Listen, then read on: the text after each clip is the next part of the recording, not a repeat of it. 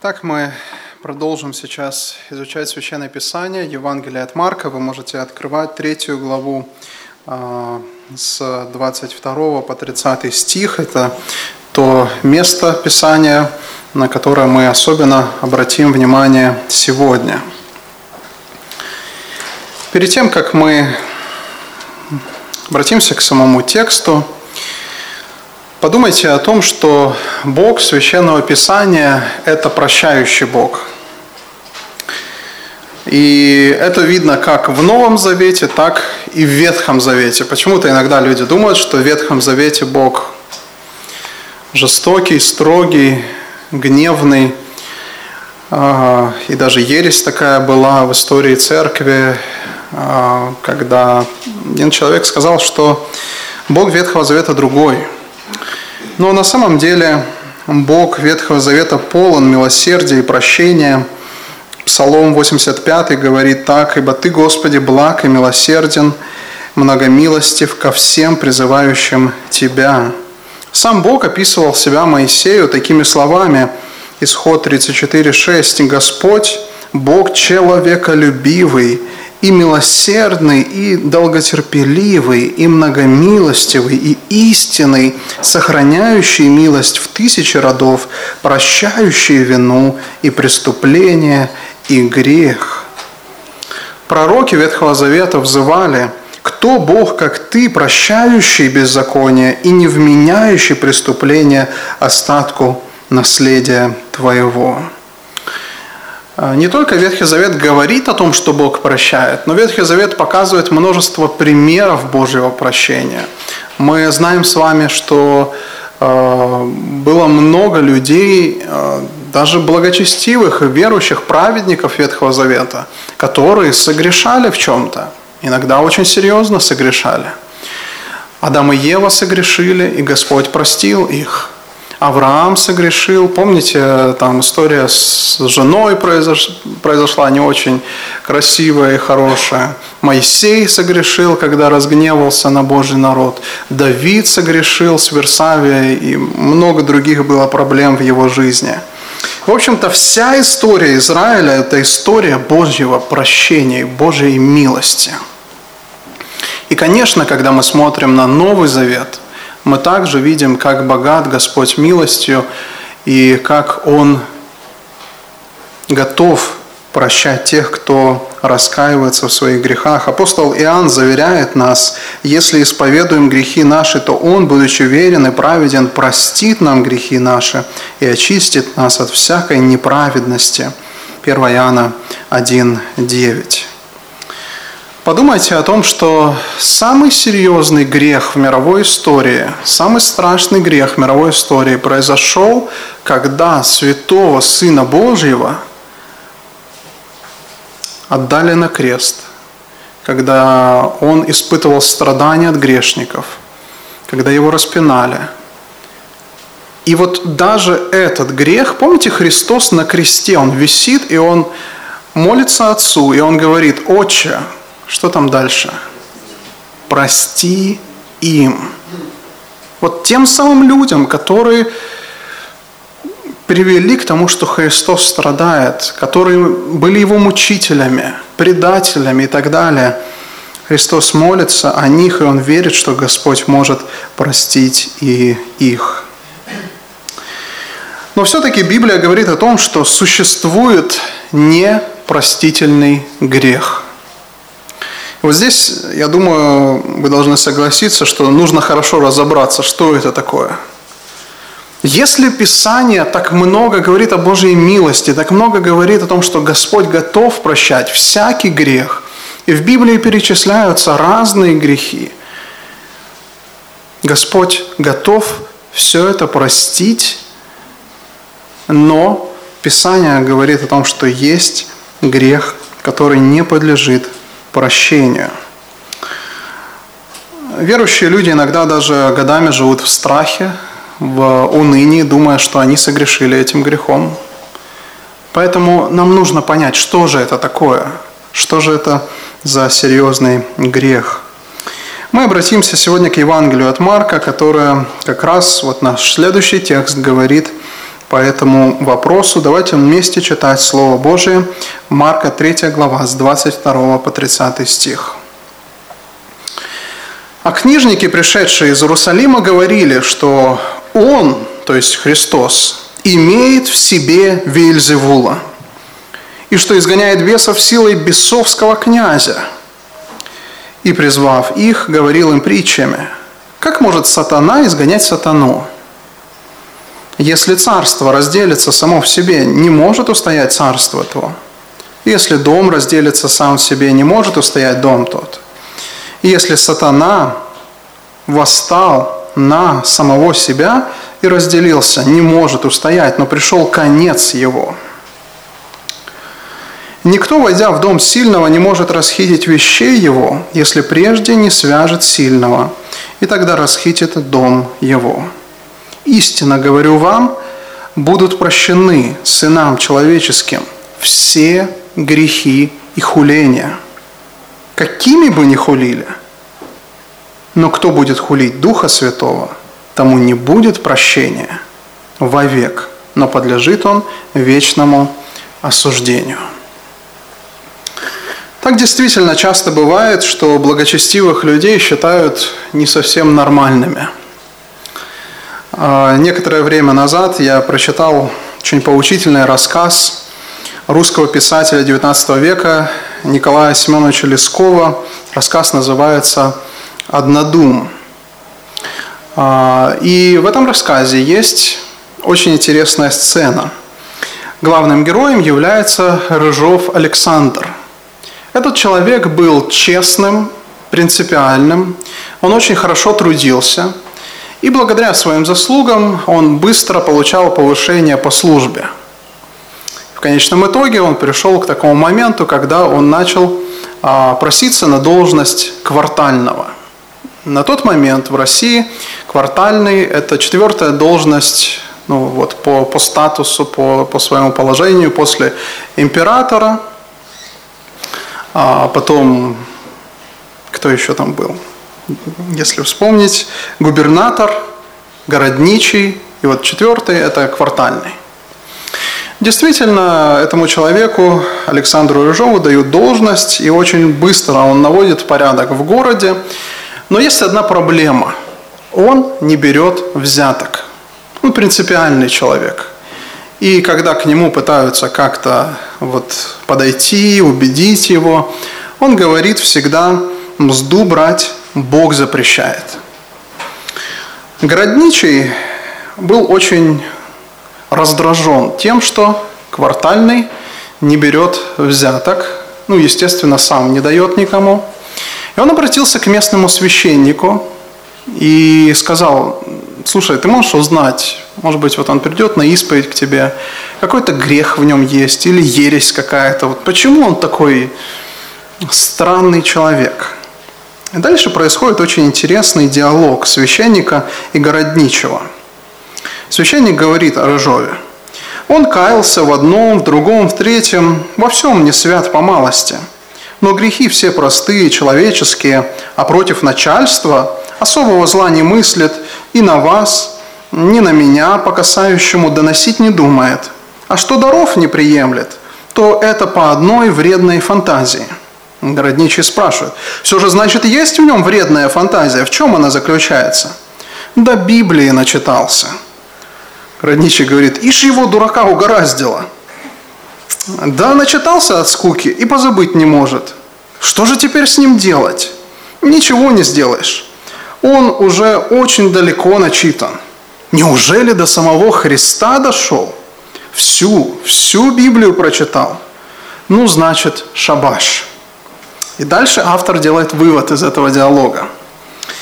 Пожалели и стали к Рыжову милостивее, на Руси все православные знают, что кто Библию прочитал и до Христа дочитался, с того резонных поступков строго спрашивать нельзя.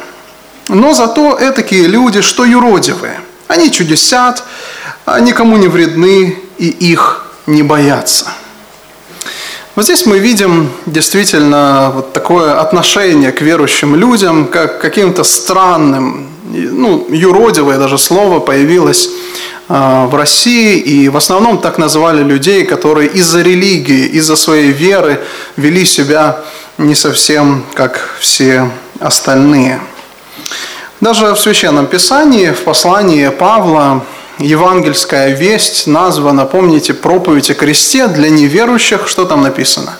Юродство есть. То есть как раз-таки, когда неверующие люди – и это еще апостол Павел говорил, когда неверующие люди слышат проповедь о кресте, слышат Евангелие, то они не могут понять, что это. Они не могут вместить, не могут согласиться, и для них это кажется чем-то очень странным.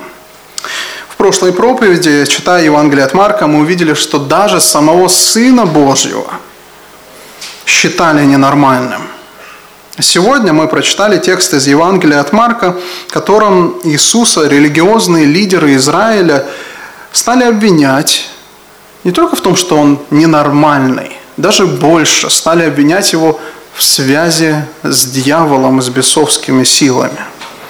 Евангелист Марк начинает с того, что ко Христу приходят книжники. Они приходят не для того, чтобы стать его учениками – их цель – дать авторитетную оценку его деяниям, его чудесам. По всей видимости, это была официальная делегация, потому что сказано, они пришли из Иерусалима. Скорее всего, там, вот в той местности, в Капернауме были свои книжники, но прислали более авторитетных людей, чтобы они выяснили и разобрались во всем, что делает Христос. Скорее всего, их прислали из Синедриона, высшего религиозного органа власти в Иудее. И их вердикт был такой. Говорили, что он имеет в себе Веельзевула, и что изгоняет бесов силой бесовского князя.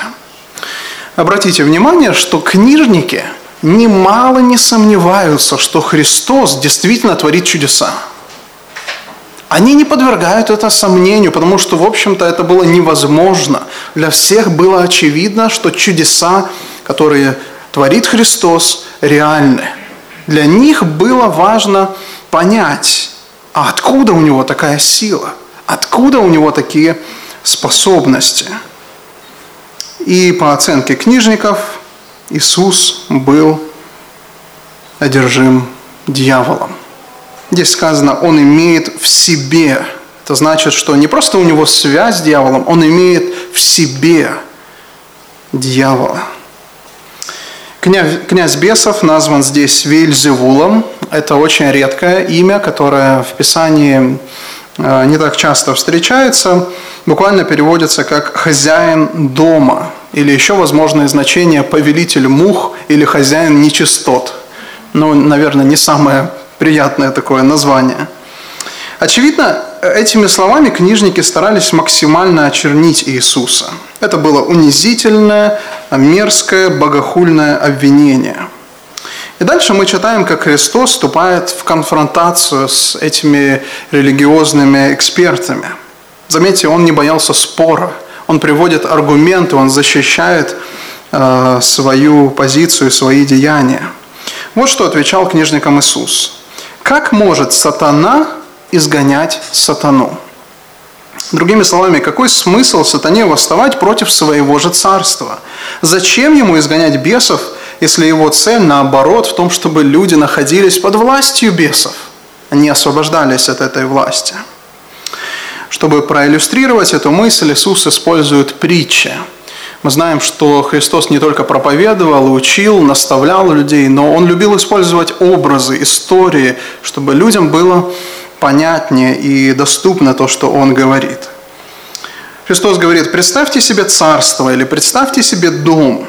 Если внутри произошло разделение, свои подняли восстание на своих же, то значит близок крах.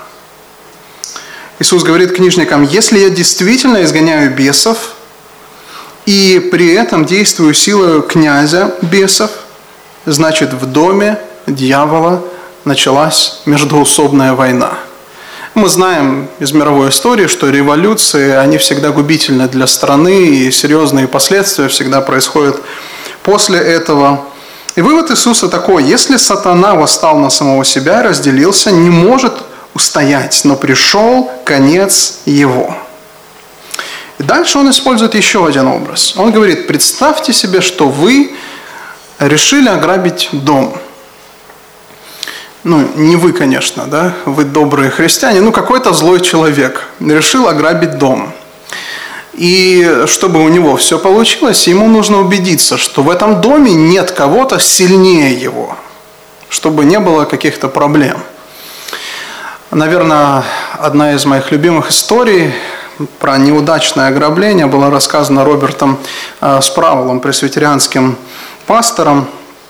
Он рассказывал, что один человек решил ограбить дом, и он дождался, когда люди уехали в отпуск, и когда он подошел к дому, он сначала позвонил, ну, проверить, кто-то выйдет или нет. Потом, когда он зашел в дом, он э, темно уже было, и он решил еще раз убедиться, что все нормально, что никого нет, и его не застанут в тот самый момент, когда он уже что-то выносит. И он обратился в, э, в темноту. «Эй, есть здесь кто-нибудь?» В ответ услышал такие слова. «Я вижу тебя, и Иисус видит тебя». Он, конечно же, испугался сразу. Как это так? Он думал, никого нет. Он вроде бы все проверил. И он э, в страхе спрашивает, кто здесь? Снова слышат эти слова. Я вижу тебя, Иисус видит тебя. И тогда в темноту он направляет фонарик и видит, что там попугай висит, и он повторяет снова и снова одни и те же слова. В этот момент он вроде бы расслабился, вздохнул, думает, ну все, все нормально. Он включает свет и видит, что а, под попугаем сидит огромный доберман. И вот тут он уже, конечно, понял, что ему нужно скорее убегать. Этот преступник не справился с тем, кто был сильнее его. И аналогия, использованная Иисусом, нам понятна. Никто, войдя в дом сильного, не может расхитить его вещей, если прежде не свяжет сильного, и тогда расхитит дом его. А, смотрите, какой образ рисует Христос. Сатана – это сильный, Дом сильного – это царство греха, царство болезней, царство, где бесы могут вселяться в людей, где смерть правит. Вещи – это люди, порабощенные одним или многими атрибутами упомянутого царства. Иисус связывает сатану и расхищает его дом. Другими словами, он говорит, что сильнее дьявола, он сильнее дьявола, он сильнее князя бесов. Изгнание бесов лишь подтверждает, что Иисус – Мессия, истинный царь, который имеет большую власть, чем власть злых сил. Победа над демонами вовсе не доказывала, что Иисус имеет связь с ними, а наоборот, то, что э, сопротивление сатаны сломлено. Давайте подумаем, какие выводы и практические уроки мы можем взять для себя. Во-первых, Обратите внимание, что Иисус не отрицает реальность духовного мира, реальность бесов и дьявола. Он не спорит с этим. В наше время люди могут думать, что все это басни, все это мифы. Современному человеку, если вы скажете, что там бесы есть, он может посмотреть на вас, сказать, что ну, это, наверное, только для детей приемлемо, как э, сегодня, наверное, это можно сравнить с верой в Деда Мороза или, может быть, Бабу Ягу. Примерно так люди воспринимают тех, кто верит в бесов. Но мы с вами, как верующие люди, христиане, доверяем Священному Писанию и доверяем Христу. И Он не отрицал, что бесы существуют. Он признавал, что действительно есть этот духовный мир – и для нас с вами это значит вот что. Мы никогда не должны забывать, что злые силы постоянно атакуют нас и ведут войну против нас. Они постоянно могут искушать нас, делать зло, может быть, разочароваться в Боге, разочароваться в церкви, многое другое, не читать священное писание. Многие искушения могут приходить Конечно, у нас есть еще плоть наша, которая не способствует святости. мягко говоря. Но еще и бесы, они могут искушать нас. И дьявол – это враг, особенно враг верующих людей. Поэтому верующий человек должен постоянно бодрствовать, укрепляться каждый день Писанием, молитвой, поддерживать свои духовные силы посещением собраний, общением с другими верующими. Но самое большое утешение мы находим в том, что Христос одержал победу над силами зла. Это наш второй вывод из прочитанной истории. Иисус уже предвкушал победу над злыми силами. Посмотрите, Иисус прямо говорит, что Он связал сильного. В каком-то смысле уже связал сильного. Конечно, это не значит, что дьявол полностью бездействует. Мы знаем с вами из Священного Писания, что когда-то наступит момент, когда сатана будет полностью скован – это время в Писании названо тысячелетним царством. И потом будет момент, когда сатана и бесы будут брошены в озеро огненное. До этого момента мы не должны считать, что сатана скован. Мы не должны считать, что он полностью бездействует. Ведь есть очень много текстов, где говорится о его активности. Например, Петр предупреждал христиан, и он говорил, бодрствуйте, потому что противник ваш дьявол, помните, что делает? Ходит, там сказано. Он не полностью скован. Он ходит. И дальше написано, что он ищет, кого бы поглотить. Это цель дьявола. Он хочет погубить души людей. И он искушает их, и он делает это активно – Поэтому Писание говорит нам, что дьявол действует. Во 2 Коринфянам 4 глава 3 стих написано, «Если же закрыто благовествование наше, то закрыто для погибающих, для неверующих, у которых Бог века сего ослепил умы, чтобы для них не воссиял свет благовествования». Смотрите, здесь сказано «Бог века сего», Бог с маленькой буквы. О ком идет речь? Именно о князе он ослепляет умы людей. Он действует против людей, чтобы они не приняли Евангелие. Как очень красиво здесь рисует этот образ а, Павел. Он говорит, чтобы слава Христа не была явна им. Дьявол активен. О чем же говорил Христос? В каком смысле он связал дьявола во время своего первого пришествия? Мы можем сказать, что Христос предвкушает окончательное поражение сатаны, которое будет обеспечено на кресте и полностью осуществится, когда сатана будет брошен в озеро огненное. Другими словами, мы уже сегодня можем сказать, что дьявол точно будет окончательно повержен. Злые силы не одержат победу в конечном итоге – верующие в Иисуса уже сегодня испытывают свободу от власти тьмы. Уже сегодня. Иоанн писал об этом 1 Иоанна 3 глава 8 стих. «Для сего-то и явился Сын Божий, чтобы разрушить дела дьявола». Противник Божий уже не господствует в жизни христиан. Верующие уже не живут по воле князя Бесовского. Мы полностью принадлежим Христу. Итак, давайте вернемся к основной мысли нашей истории. Религиозные лидеры Израиля пытались обвинить Иисуса в связи с бесовскими силами. Удивительно, как вот иногда прочитанное в Священном Писании находит свои параллели в современном мире. Когда я готовился к проповеди, вечером я читал новости и увидел очень странный заголовок для одной статьи на сайте Утро.ру, и там было написано так. В рождении британского принца увидели сатанизм. Может быть, кто-то из вас слышал об этом или читал об этом что-то.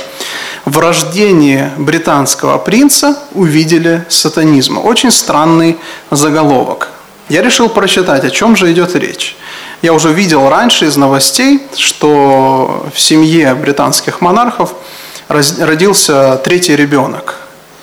И это было очень красиво показано, как э, они выходят, показывают вот э, всей общественности своего ребеночка. Но оказалось так, что Кейт Миддлтон была одета в такое же платье, как героиня старого фильма Романа Полански «Ребенок Розмари». По фильму главная героиня рождает Антихриста – и действительно, если вы посмотрите на платье, там показывают две фотографии, абсолютно одинаковые. Я не знаю, чья это была ошибка, или Кейт сама ошиблась, или ее э, модельер, э, вот, которого, скорее всего, уволят после этого, ошибся.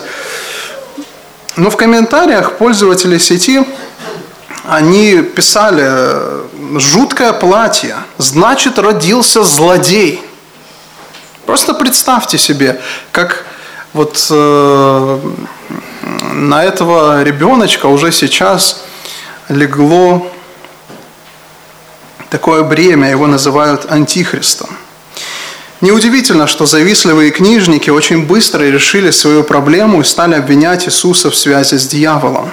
Мы уже читали раньше в Евангелии от Марка, что они решили погубить Христа. Им нужно было избавиться от Него. И самый легкий способ, как это сделать, обвинить Его перед всем народом в связи с бесовскими силами. Сказать, что Он совершает чудеса благодаря сатане.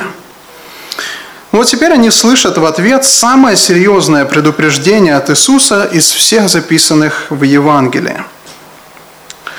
Можно сказать, что, в общем-то, во всей Библии, наверное, нет более устрашающих и серьезных слов. Христос говорит этим людям, «Истинно говорю вам, будут прощены сынам человеческим все грехи и хуления, какими бы ни хулили, но кто будет хулить Духа Святого, тому не будет прощения вовек, но подлежит он вечному осуждению. Сие сказал он, потому что говорили, в нем нечистый дух. Заметьте, что сначала слова Христа очень, а, вот первую часть мы можем воспринимать как нечто радостное, как нечто позитивное, дающее надежду. Он говорит, что все грехи, любой грех может быть прощен. Здесь нет ограничений. Неверующий, который хулит Бога, может быть прощен, если в его сердце произойдет настоящее покаяние. Мы иногда думаем, что ну вот богохульство – это что-то очень страшное, и если человек совершает это, то, наверное, ему нет прощения. Но вы помните, что делал Павел, величайший из апостолов? Он сам называет себя как хулитель. Он пишет об этом 1 Тимофею, 1 глава, 13 стих. «А «Прежде, – пишет о себе, – я был хулитель, гонитель церкви и обидчик. Но все же помилован, потому что так поступал по неведению в неверии. А еще мы можем вспомнить Петра, другого выдающегося апостола. Вы помните, что произошло, когда он отрекся от Христа? Там написано, что он клялся и божился. Это очень сильные слова, очень серьезное отречение от Христа – что может быть хуже? Но мы знаем, что и Петр, по милости Божьей, получил прощение и после своего покаяния был восстановлен. Итак, для Иисуса есть только одно исключение. Только один грех не может быть прощен. Кто будет хулить Духа Святого, тому не будет прощения вовек. О чем здесь идет речь? Из предыдущей истории становится понятно, что Иисус говорит о таком грехе, когда человек имеет явное свидетельство работы Святого Духа, но называет ее делом дьявола. Помните, мы сказали уже, что книжники не сомневались в реальной способности Иисуса творить чудеса. Они верили, что его чудеса настоящие, но они стали приписывать их силе дьявола – нет ничего хуже, когда Божью благодать называют дьявольской силой. По сути, Бога заменяют на сатану. Высшее духовное добро называют высшим злом. Вот о чем здесь идет речь. Почему говорится именно о хуле на Духа Святого? просто потому, что все служение Христа, все его чудеса совершались благодаря силе Святого Духа. Именно Дух Божий был источником всех его сверхъестественных деяний. Давайте в заключение сделаем еще два вывода. Во-первых, нам нужно признать, что такая хула, о которой говорит здесь Христос, хула на Духа Святого, сегодня просто невозможно. Сегодня просто невозможно. Почему? Потому что Христос уже не ходит физическим образом на земле. Он вознесся к Отцу и восседает с Ним. Потому что Христос сегодня не совершает подобных чудес силой Духа Святого. Поэтому не будет ни одного человека, который когда-нибудь сможет пройти через нечто подобное. Другими словами, книжники и фарисеи в тот момент были в уникальной ситуации. Был уникальный исторический период, когда Сын Божий ходил по земле, совершал потрясающие чудеса – было очевидно, что это работа Святого Духа. И в этот момент они называли это злом и говорили, что все это от дьявола. Поэтому мы можем сделать такой вывод. Сегодня нет ни одного безнадежного человека, которому бы мы сказали, тебе нет прощения. Сегодня всякого мы призываем к покаянию. Всякий человек может получить прощение своих грехов. И второй наш вывод является, наверное, более серьезным. Если, если, наверное, после первого вы вздохнули и сказали, фух, ну, сегодня это невозможно сделать, слава Богу. Но второй вывод более серьезный. Непрощение со стороны Бога возможно только в одном случае, когда человек упорствует в неверии и умирает без покаяния. Это самое печальное состояние – и сегодня мы прямо говорим неверующим людям, любой грех может быть прощен, но есть условия.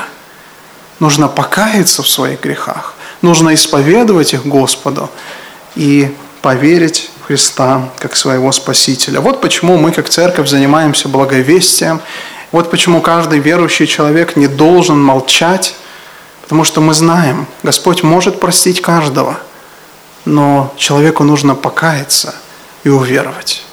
Аминь. Давайте будем молиться.